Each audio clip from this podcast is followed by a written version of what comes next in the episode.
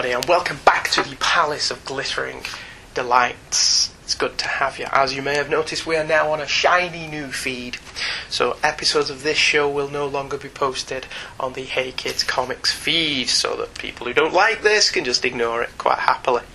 I, as the introduction said, I'm Andrew Leyland, and today I can talk about whatever I want because it's Palace of Glittering Delights and not Hey Kids Comics. So just in case you've tuned in by mistake, although I don't understand how you could have done, because as I mentioned, shiny new feed.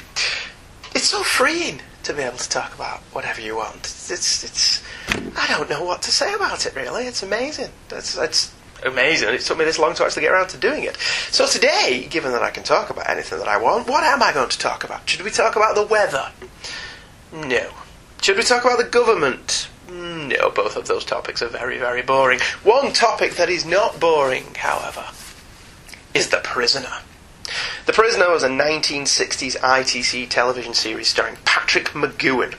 It may be the quintessential 60s series, or if it isn't, it only comes in second to The Avengers.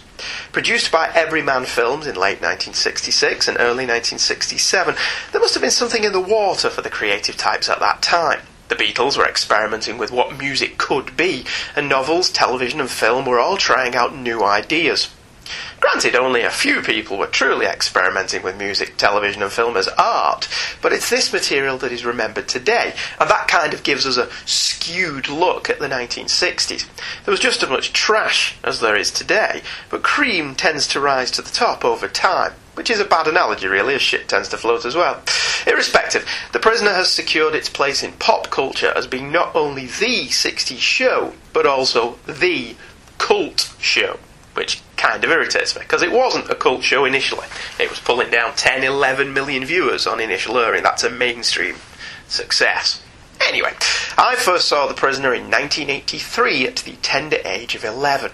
Channel 4, the appropriately named fourth UK TV channel, started in that year and launched with a rerun of many old ITC and ITV shows. I eagerly devoured Callan, starring a pre-equaliser Edward Woodward, Steed and Mrs. Peel's adventures in The Avengers, and of course, The Prisoner. The Prisoner is essentially the vision of one man, lead actor Patrick McGoohan. McGoohan was at that point the highest paid actor on TV, thanks to his starring role in Danger Man, or Secret Agent as it was renamed in the USA. McGoohan, like Ming the Merciless, however, was bored. The role of John Drake offered no challenges, no worlds to conquer. It was, to be fair to McGoohan, a rather cookie cutter typical ITC affair. Drake would engage in a number of globe trotting adventures, normally signified by grainy stock footage and actually filmed at Boreham Wood, inevitably saving the day by being ever the resourceful spy, a staple of late 60s action adventure fare from James Bond and our man Flint on the big screen to I Spy and the Man from Uncle on the small. McGoohan was tired of the role, and at the height of its popularity, and just as the series had started shooting in colour, he quit. McGoohan instead had this new idea, which he pitched to Lord Lou Grade, the head of ITC. A seven episode mini-series revolving around a spy trapped in a prison for spies. Grade likes it, he likes this pitch, but seven episodes isn't enough. Lord Lou needs 26 to sell it to the lucrative American market. McGoohan, reluctantly, agrees. With Lord Lou granting a £75,000 an episode budget, big money at that time, and McGoohan recruiting suddenly unemployed producer director David Tomblin, story editor George Markstein, and art director Jack Shampan, the series was go. Really is fortunate that the last series these guys worked on, Danger Man, had suddenly come to an abrupt end. Anyway, this is, of course, McGoohan's take on events. As with all successful creative endeavours, The Prisoner has many fathers. McGoohan claims it was all his idea. He pitched it to Grade, he outlined the idea, he suggested locations. George Markstein, who left after 13 episodes after constantly butting heads with McGoohan over the direction of the show, claims it was his initial idea. Personally, given the way the series pans out, I tend to believe it was all McGoohan. If any series can really be said to be that of an auteur, it's this one. McGoohan would ultimately not only star, but write, direct, produce, cast, and even offer costume suggestions.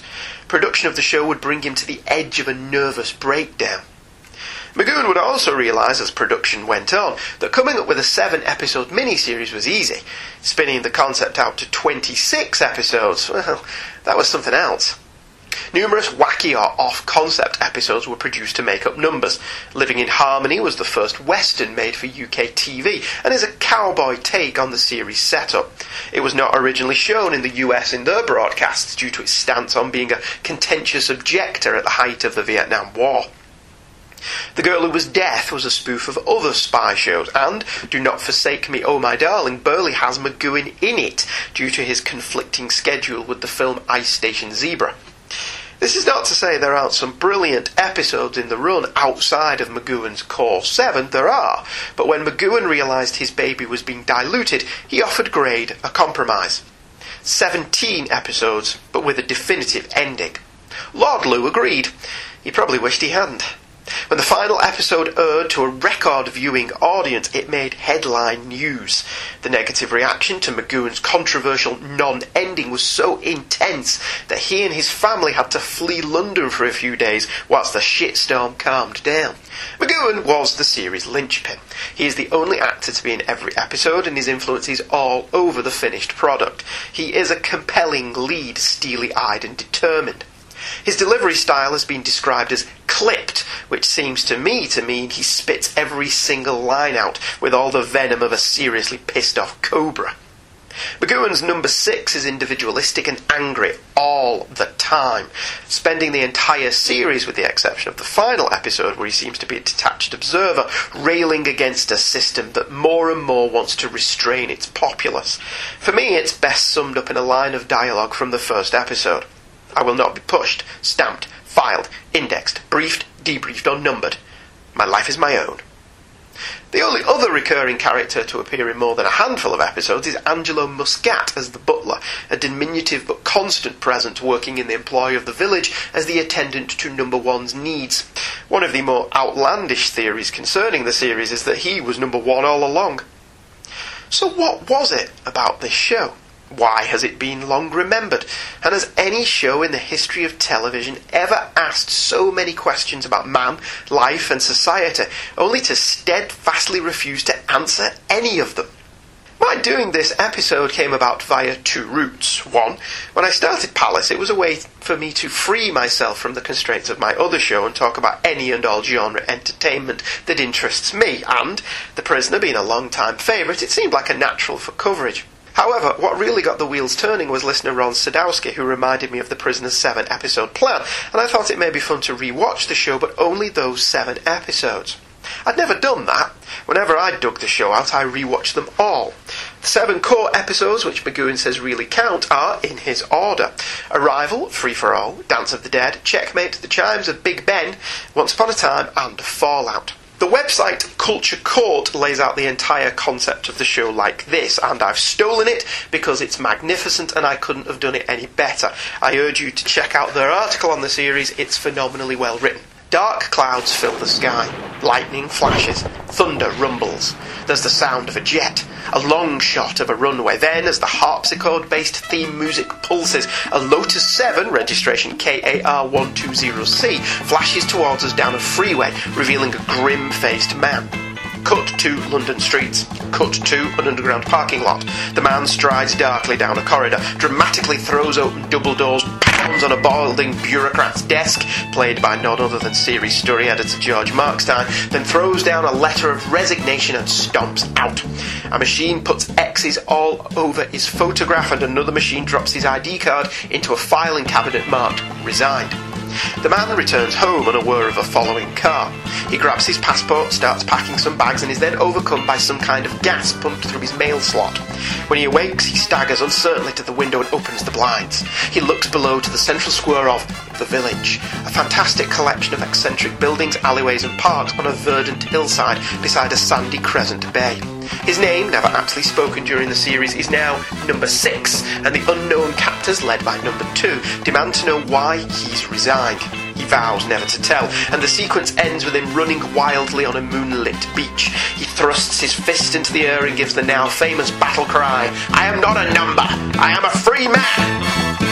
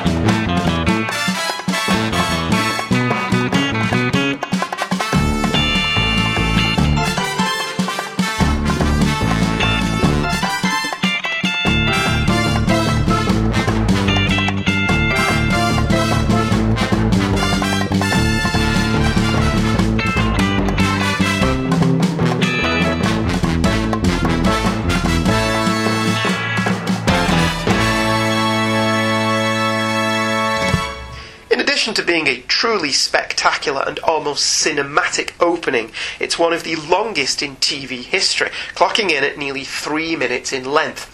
It does change every week with a shot of this week's number two inserted, and they often re record the dialogue for their part of the speech, although not in every episode. Some actors neglected to film the overdubbed dialogue, and in that case, a generic number two is inserted.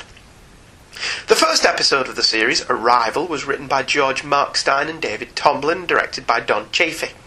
The opening episode is one of only three that doesn't open with the standard opening sequence as detailed above, eliminating the spoken word ending, which makes sense as this is the first episode. In this segment, we go straight from our lead looking out of his window and then investigating where he has found himself and, more importantly, how he can get out. It's a magnificently stylish and fast paced episode that is essentially a travelogue. The plot, such as it is, takes second place to establishing the tone of the show, and the character McGoohan is playing, a man who is never named. He is given the number six by the head of this strange and funky village, number two. The episode essentially sets up Six's ornery nature and staunch nonconformist attitude. He finds himself constantly questioning the way things are. The key to this first episode, heck, the series in general, is a scene in Six's apartment when he asks his maid, Have you ever wondered who's in charge? Never asked. On the face of it, the village is a nice place. People seem to want for nothing, they don't seem to have to work, and it seems to be a retirement home just for people who know too much. Underneath, however, there is a sinister feeling to the place. Inhabitants are constantly watched by CCTV.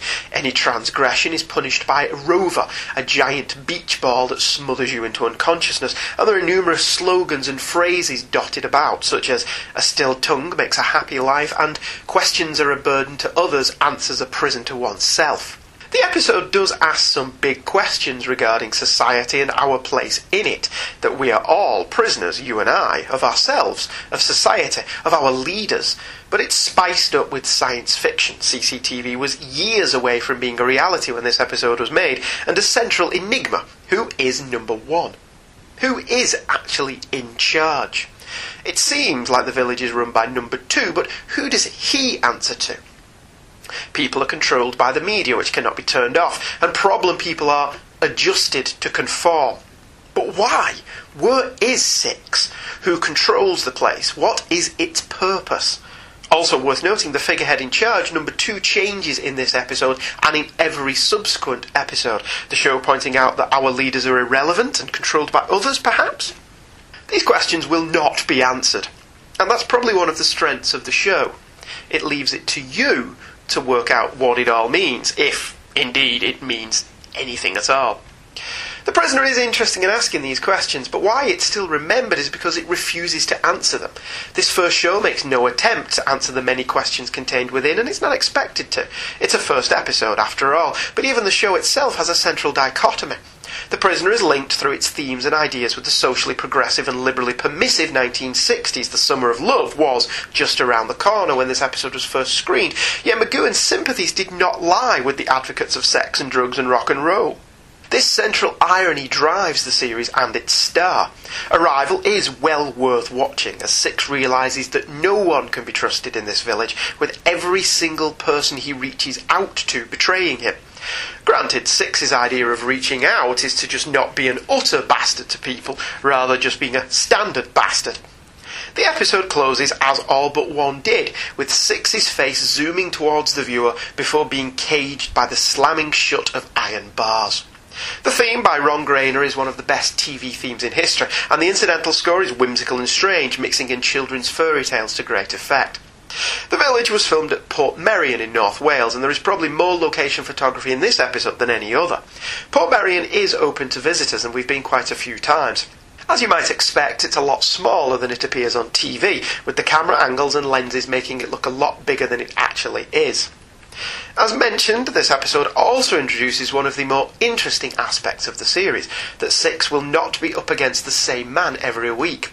Whilst the character of number two is in every episode, he's a different actor in every episode, with a few exceptions, and this concept is introduced here with Guy Doleman's number two giving way to George Baker halfway through. Arrival also gives us our first look at Rover, a giant round ball that patrols the village, preventing people from escaping. If it looks like a weather balloon, It's because it's a weather balloon, the original prop failing to function correctly. Still, the effect of Rover smothering men is chilling, completely offsetting its comical appearance. Arrival is an excellent piece of television, both of its time and simultaneously ahead of it. It's a cracking opening to the series. Hell, it's a cracking opening to any series. The second episode on McGoohan's Core 7 is Free for All. Written by McGoohan under the pen name Paddy Fitz, the director was originally Don Chaffee, who completed a number of days on the project. However, McGoohan, unhappy with what he was seeing, and in the first example of the actor taking over almost complete control of the series, took charge. McGoohan would be the only credited director on Free for All.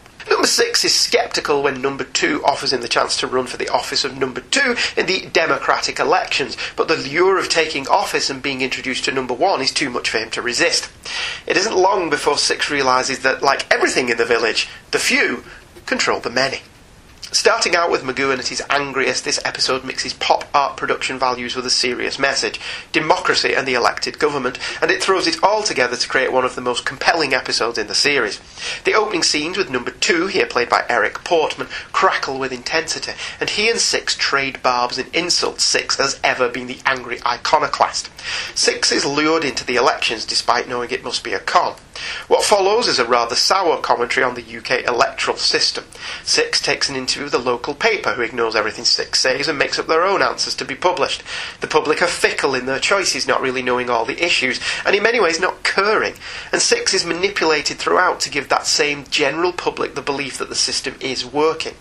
There are also scenes depicting the debates between the candidates that satirise politicians' inability to answer a direct question. Six clouding his answers in rhetoric he knows will be popular but is ultimately meaningless.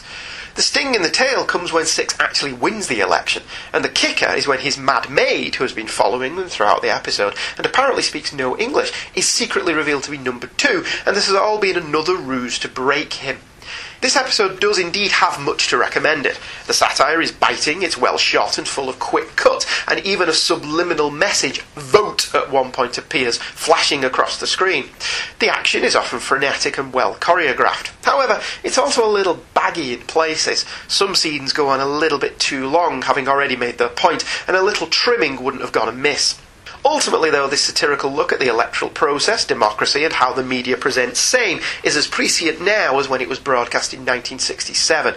It also represents a truly crushing defeat for Six at a time when TV audiences weren't used to seeing their heroes lose.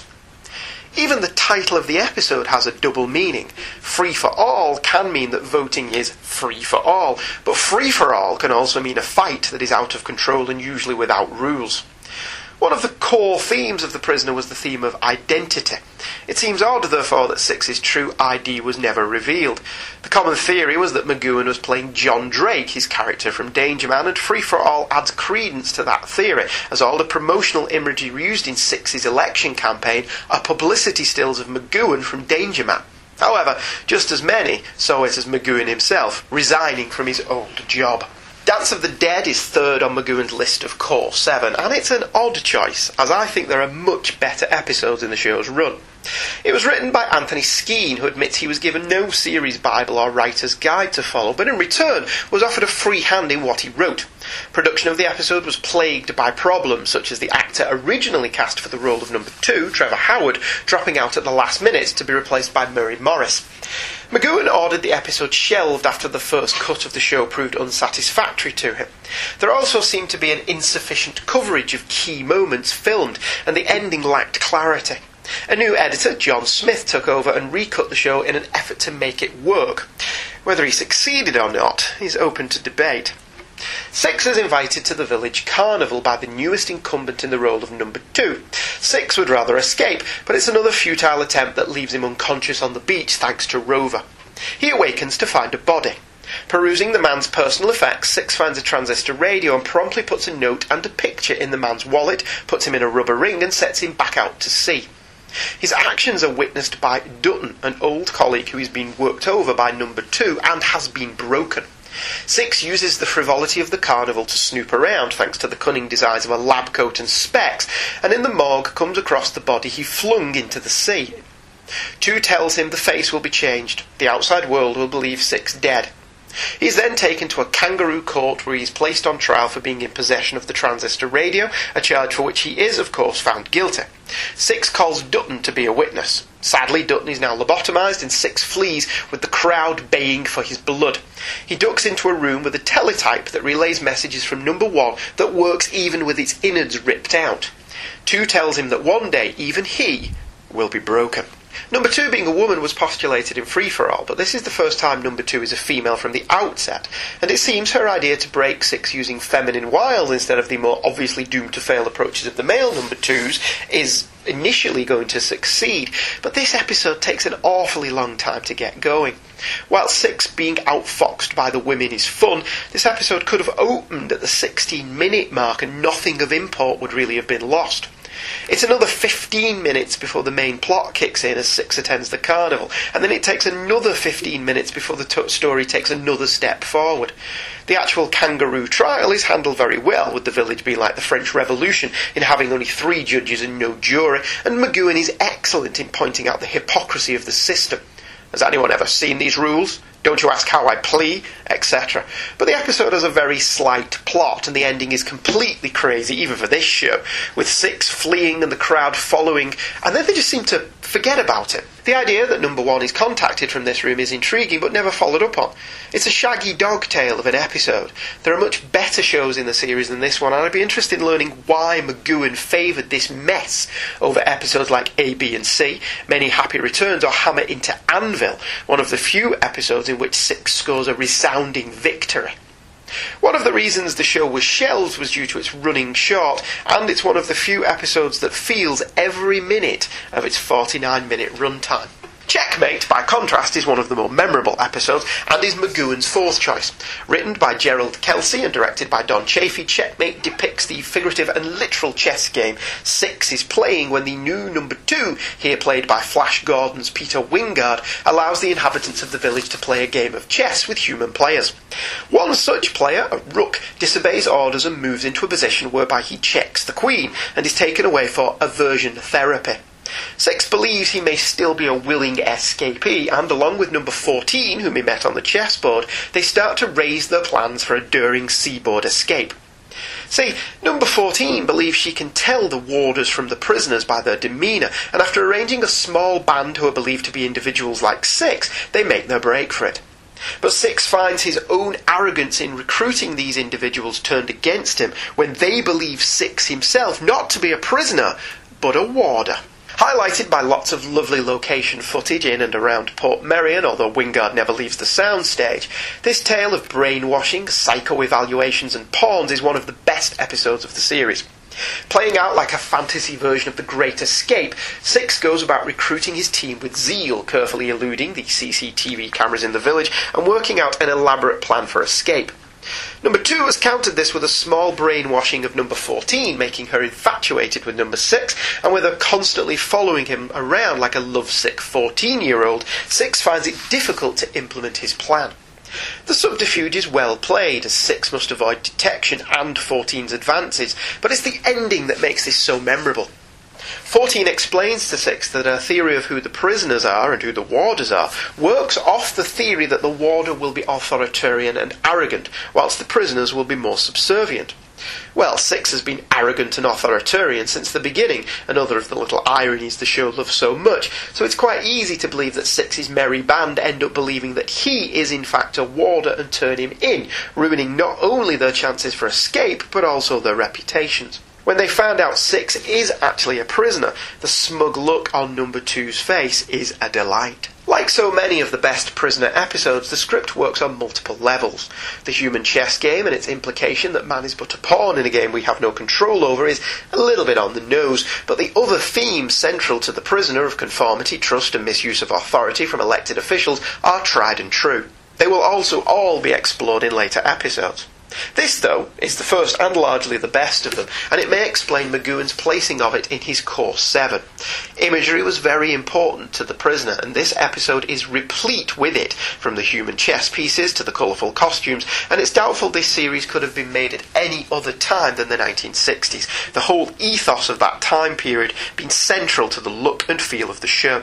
It's interesting to note that McGoohan himself didn't side with the liberal drug ruse and turn on, tune in, drop out culture at all, being described by co stars as quite puritanical. So the idea that he should create a show so synonymous with those values is another interesting irony. Despite the excellence of the episode, though, it does reveal that the concept of the show was quite limited, and that McGoohan was correct in his belief that a mini-series was the way to go.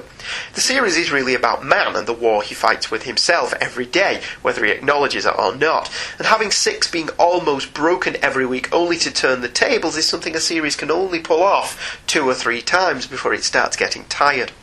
Likewise, although Six doesn't actually escape in this episode, never getting further than the surrounding ocean, there are many other episodes where he does escape only for it all to be an elaborate ruse.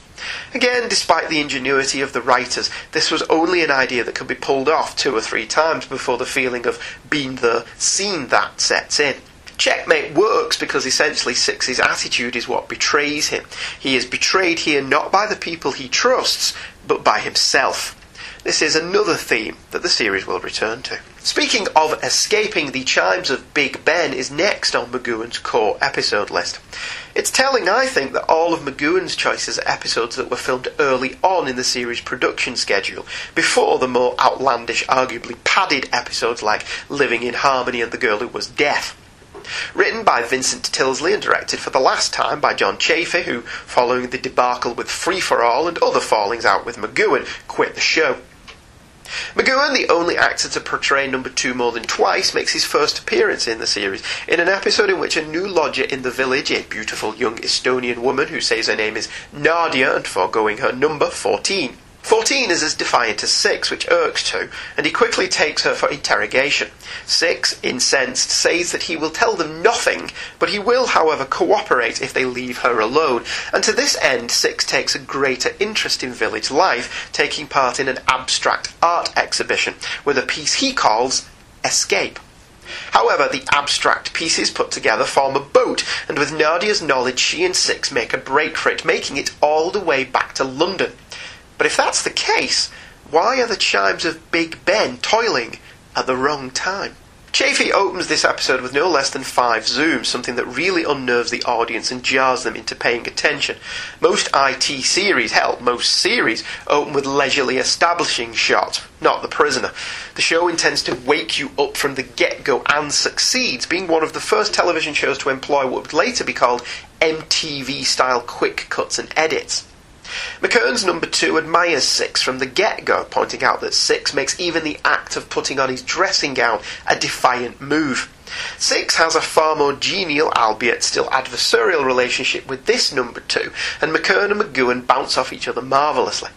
Nadia and Six's relationship even turns the tables around, with Six being the veteran in the village to Nadia's wide eyed newbie, and it's interesting to see Six in this position.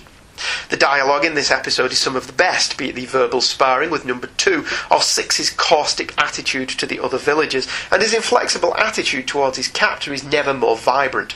This is also one of three episodes that gives the potential location for the village, although not much stock can be placed in this as the location is different each time. Despite being an excellent episode in its own right, it's more an excellent episode of a standard IT series of this time. There's very little of the allegorical content or abstract weirdness of other episodes of the series present here. There's even very little Portmeirion location footage, with neither Nadia Gray, the actress portraying Nadia, nor Leo McKern ever going to the location. What this is, though, is a solid, exciting, and well played show that basically sets out one of the main plots of the series Six's quest for escape. His sentiment that he plans to leave, come back, and blow this place off the map is a sentiment followed up on in many other episodes, most notably the almost silent Many Happy Returns. But this was the first time the audience had been led to believe Six had achieved his goal, but also showed the audience how far up the chain of command the village actually went. This episode was originally screened second, where it complements the first episode, Arrival, and is less obtuse in its presentation than other segments, but it feels wrong shown that early in the series. This really does work better a few shows later. McGoohan portrays Six at his most ineffably cool in this episode, from his defiant nature and smart ass comebacks to his Fonzie like finger snap at the end that opens his automatic door. This is a man not for breaking. Chimes also benefits from McGowan's brilliant performance as number two. None of the other actors really managed to blend the ruthlessness and amiability of McKern's two, and this, plus McGoohan's liking of the man, probably secured his return visits. This episode, like Arrival, exists in a pre release cut with different opening credits, theme, and extended scenes. Both are available on my network DVD set, but I have to confess I prefer the tighter pacing of the Erd versions. Both are worth watching if, like me, you are an aficionado of different versions of things, but neither is required viewing. Despite being the sixth episode filmed, Once Upon a Time is the 16th of 17 shows, and its position in the order was always in flux whilst in production. Written by Patrick McGoohan in a 36 hour writing session, the original script, Degree Absolute, was thought to be either the final episode of initial 13 shows, should the show go to a second year, or, in McGoohan's case, as the first part of a two part series finale. As with all things Prisoner, McGoohan ultimately got his own way, and despite the filming order, this episode was shelved to be aired at a much later date. One of the reasons for its early filming was to include Leo McKern again as number two. Whilst McKern had found the role agony to do, McGoohan had been impressed with his performance, and when conceiving this cheap two-header, McKern was McGoohan's first choice for a returning role. The episode is a cheap stage play, two actors, one set. When number six is brainwashed in one final desperate attempt to break him, six fights back, his indomitable will hard to crush. Six turns the tables on number two in a battle to the death, and with two crushed totally and utterly, six is taken finally to see number one. Once Upon a Time draws heavily on McGoohan's own life. He was an amateur boxer and a good one, and did indeed work at a bank, both attributed to number six in this script.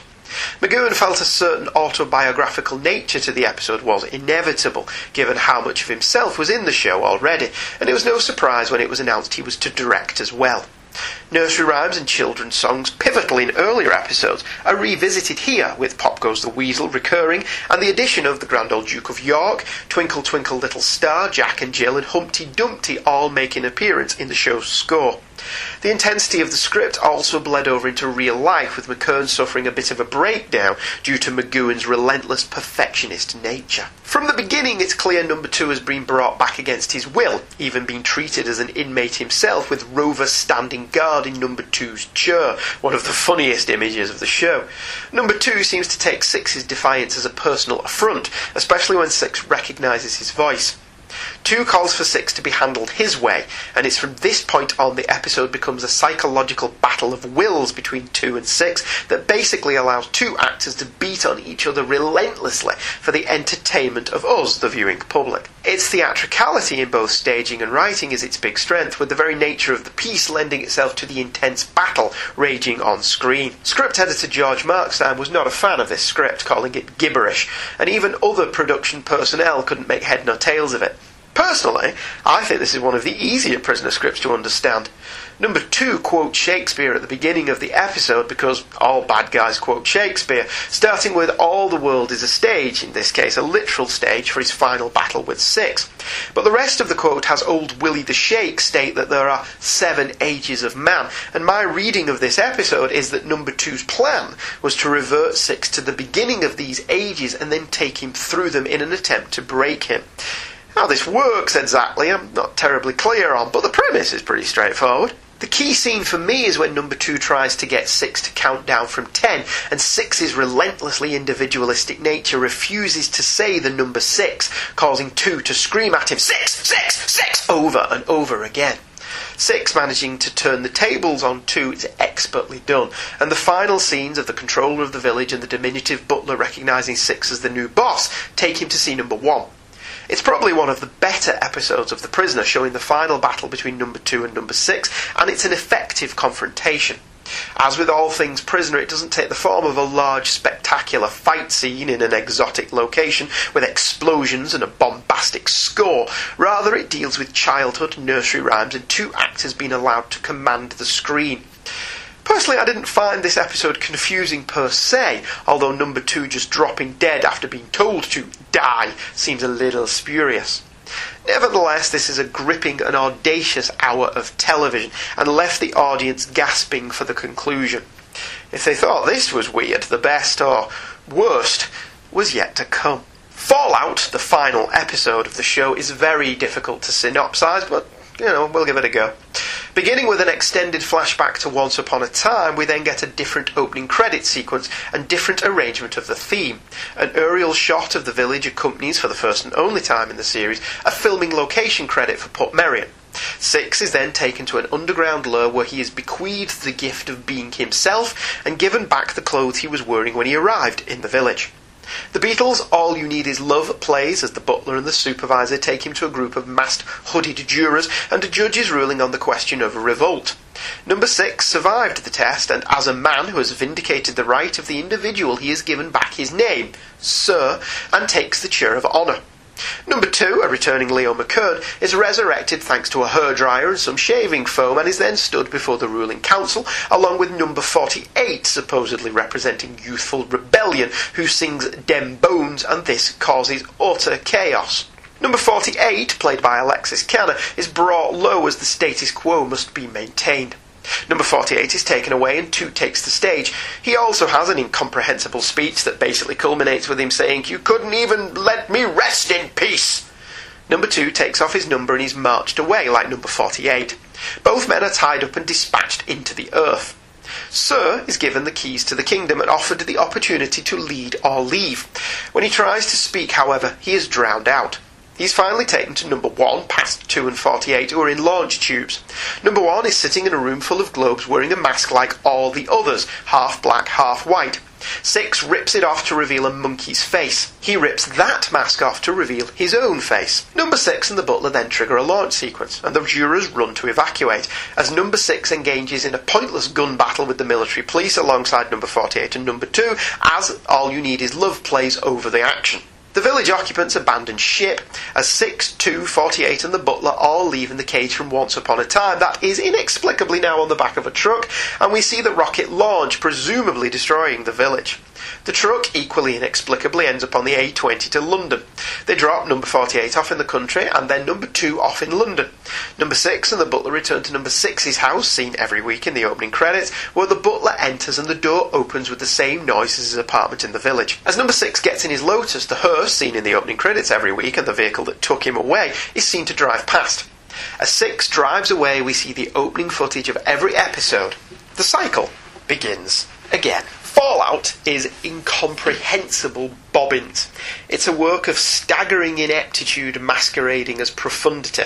It works neither narratively nor dramatically. It makes little sense, and the viewer is left feeling exhausted, bewildered, and let down.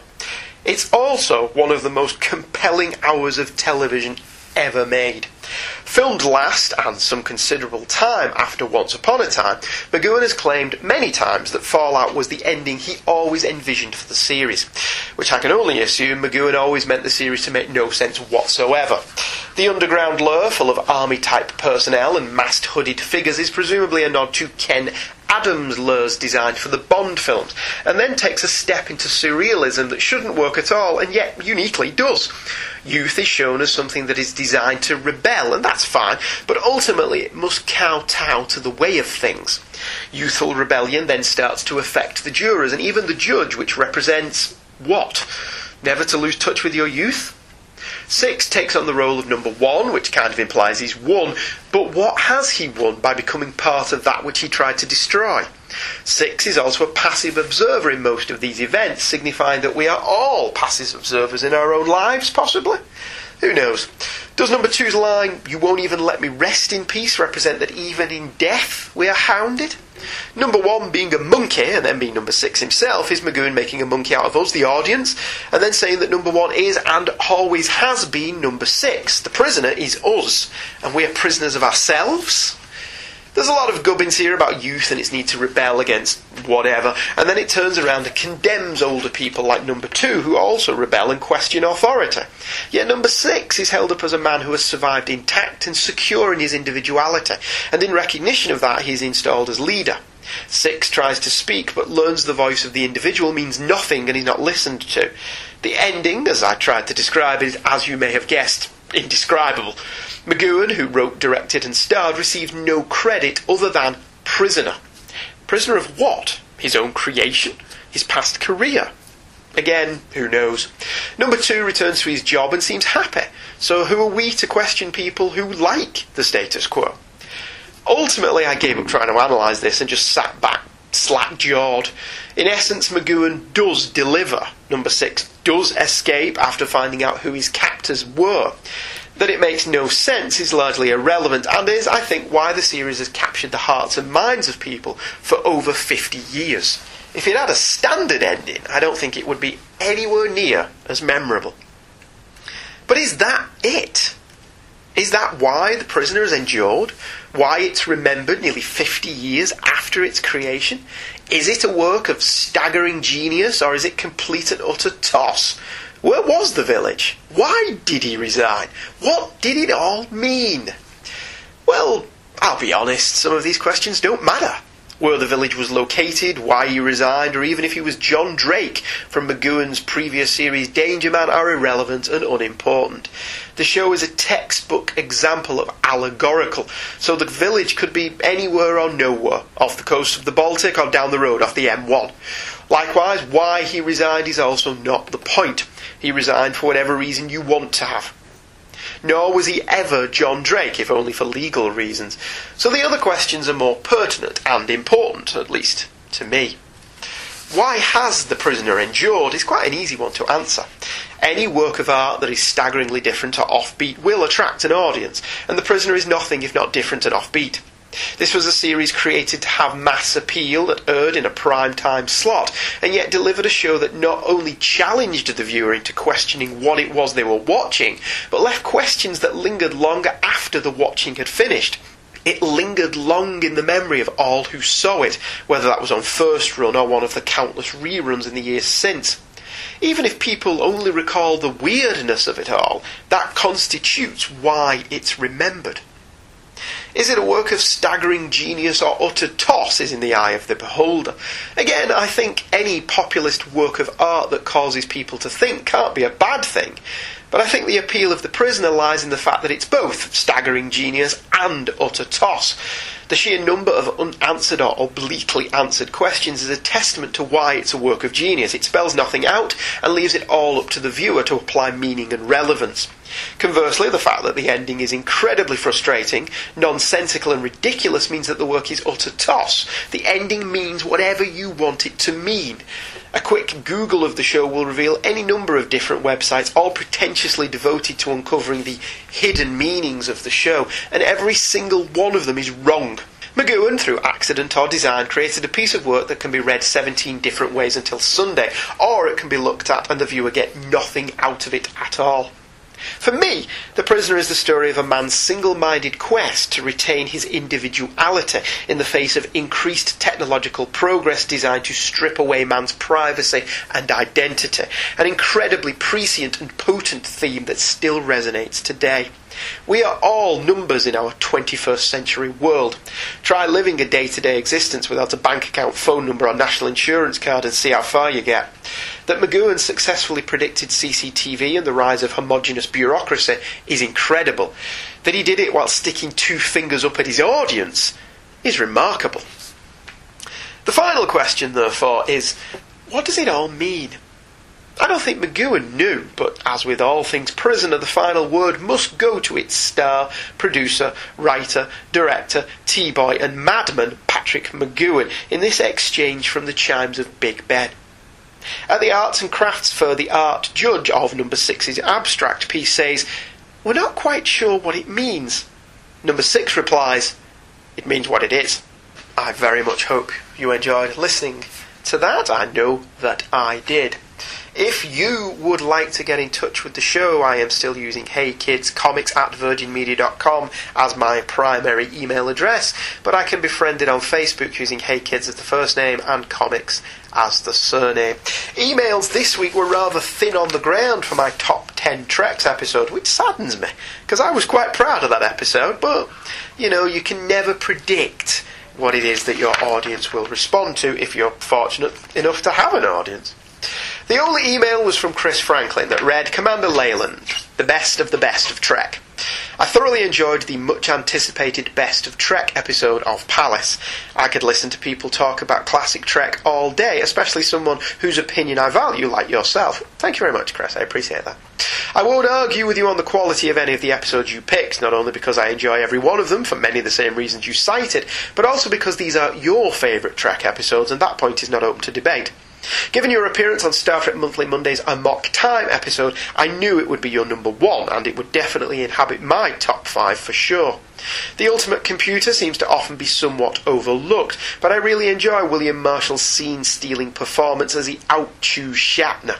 He went on to make a surprisingly compelling lead character in Blacula and Scream Blacula Scream, despite the blaxploitation nature of those films. I do wonder why the character is so honoured in Next Gen's time frame, since this guy inadvertently slaughtered several starships full of people.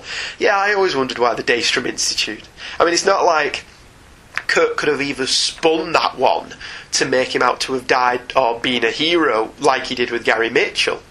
Uh, he, he cracks up in front of many, many people. The M5 unit, as you say, kills and destroys numerous people and starships. There's no way even Kirk could have spun that into being Daystrom. Well, he was actually a hero.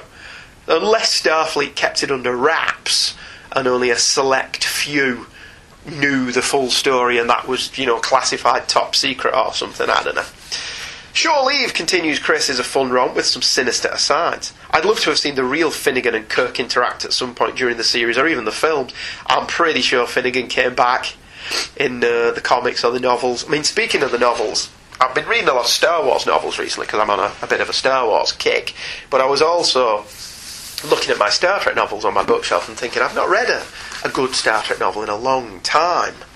And so, just browsing in the bookstore, yeah, there are still bookstores, kids, and you can still browse in them. Um, I was looking at the Trek novels, and there was a couple that, that looked interesting, but every single one of them was either a sequel to an episode or part of a six book series. And you don't want to sound like a grumpy old man, but what happened to when I was reading Trek novels, you could pick pretty much any one of them, and it was a standalone read, and occasionally they'd bring back characters from the show, even if it was only Kevin Riley. But they were they were standalones, and now it seems like they're all just sequels to old episodes. What happened to boldly going where none have gone before? Anyway, Chris continues. Spectre of the Gun is most definitely one of my favourite treks, partially due to my love of westerns and interest in the tales of Wyatt Earp at Tombstone. The climactic scene where the Earps open fire at Kirk and crew and the bullets harmlessly go through them into the wooden fence behind them is pure cinematic brilliance. I think it and the Tholian Web are the best episodes of season 3, and of course I'm rather fond of all our yesterdays as per our Supermates episode. I could go point by point and wax your enterprise on each episode you name, but I'll spare you my ramblings. Suffice to say, we're pretty much in agreement. I will admit City on the Edge of Forever is my favourite Trek episode. I will also qualify that by saying it was my favourite before I knew it was deemed the best by most fans. It was also my father's favourite, and since he got me into Trek, that probably had something to do with it. I agree Trouble with Tribbles is vastly overrated and was flummoxed when it was voted number one in that 25th anniversary poll all those years ago, and erred in that spot leading to the 25th anniversary TV special. Kirk is most definitely out of character in the episode, and his horrible attitude aggravates every situation. Koloth is indeed way too effeminate to be a convincing Klingon, although our mutual favourite Michael Pataki somewhat makes up for it as his second in command. Yeah, Michael Pataki is glorious in Tribbles. He's probably the best one in it. Another fantastic episode. Looking forward to whatever you decide to talk about next time, Chris. Well, thank you very much, Christopher. That was much appreciated. And yes, I read that in hard copy because I is old school. Thank you very much for joining me for this episode. As I pointed out, this show now has its own feed. Please subscribe, leave us reviews on iTunes. Apparently, all the kids do that. And I will be back next time with tentatively what's planned next is my defense of Star Wars Episode 2 Attack of the Clones. There should be some good feedback on that one. Thank you for joining me. I will see you next time. Bye bye.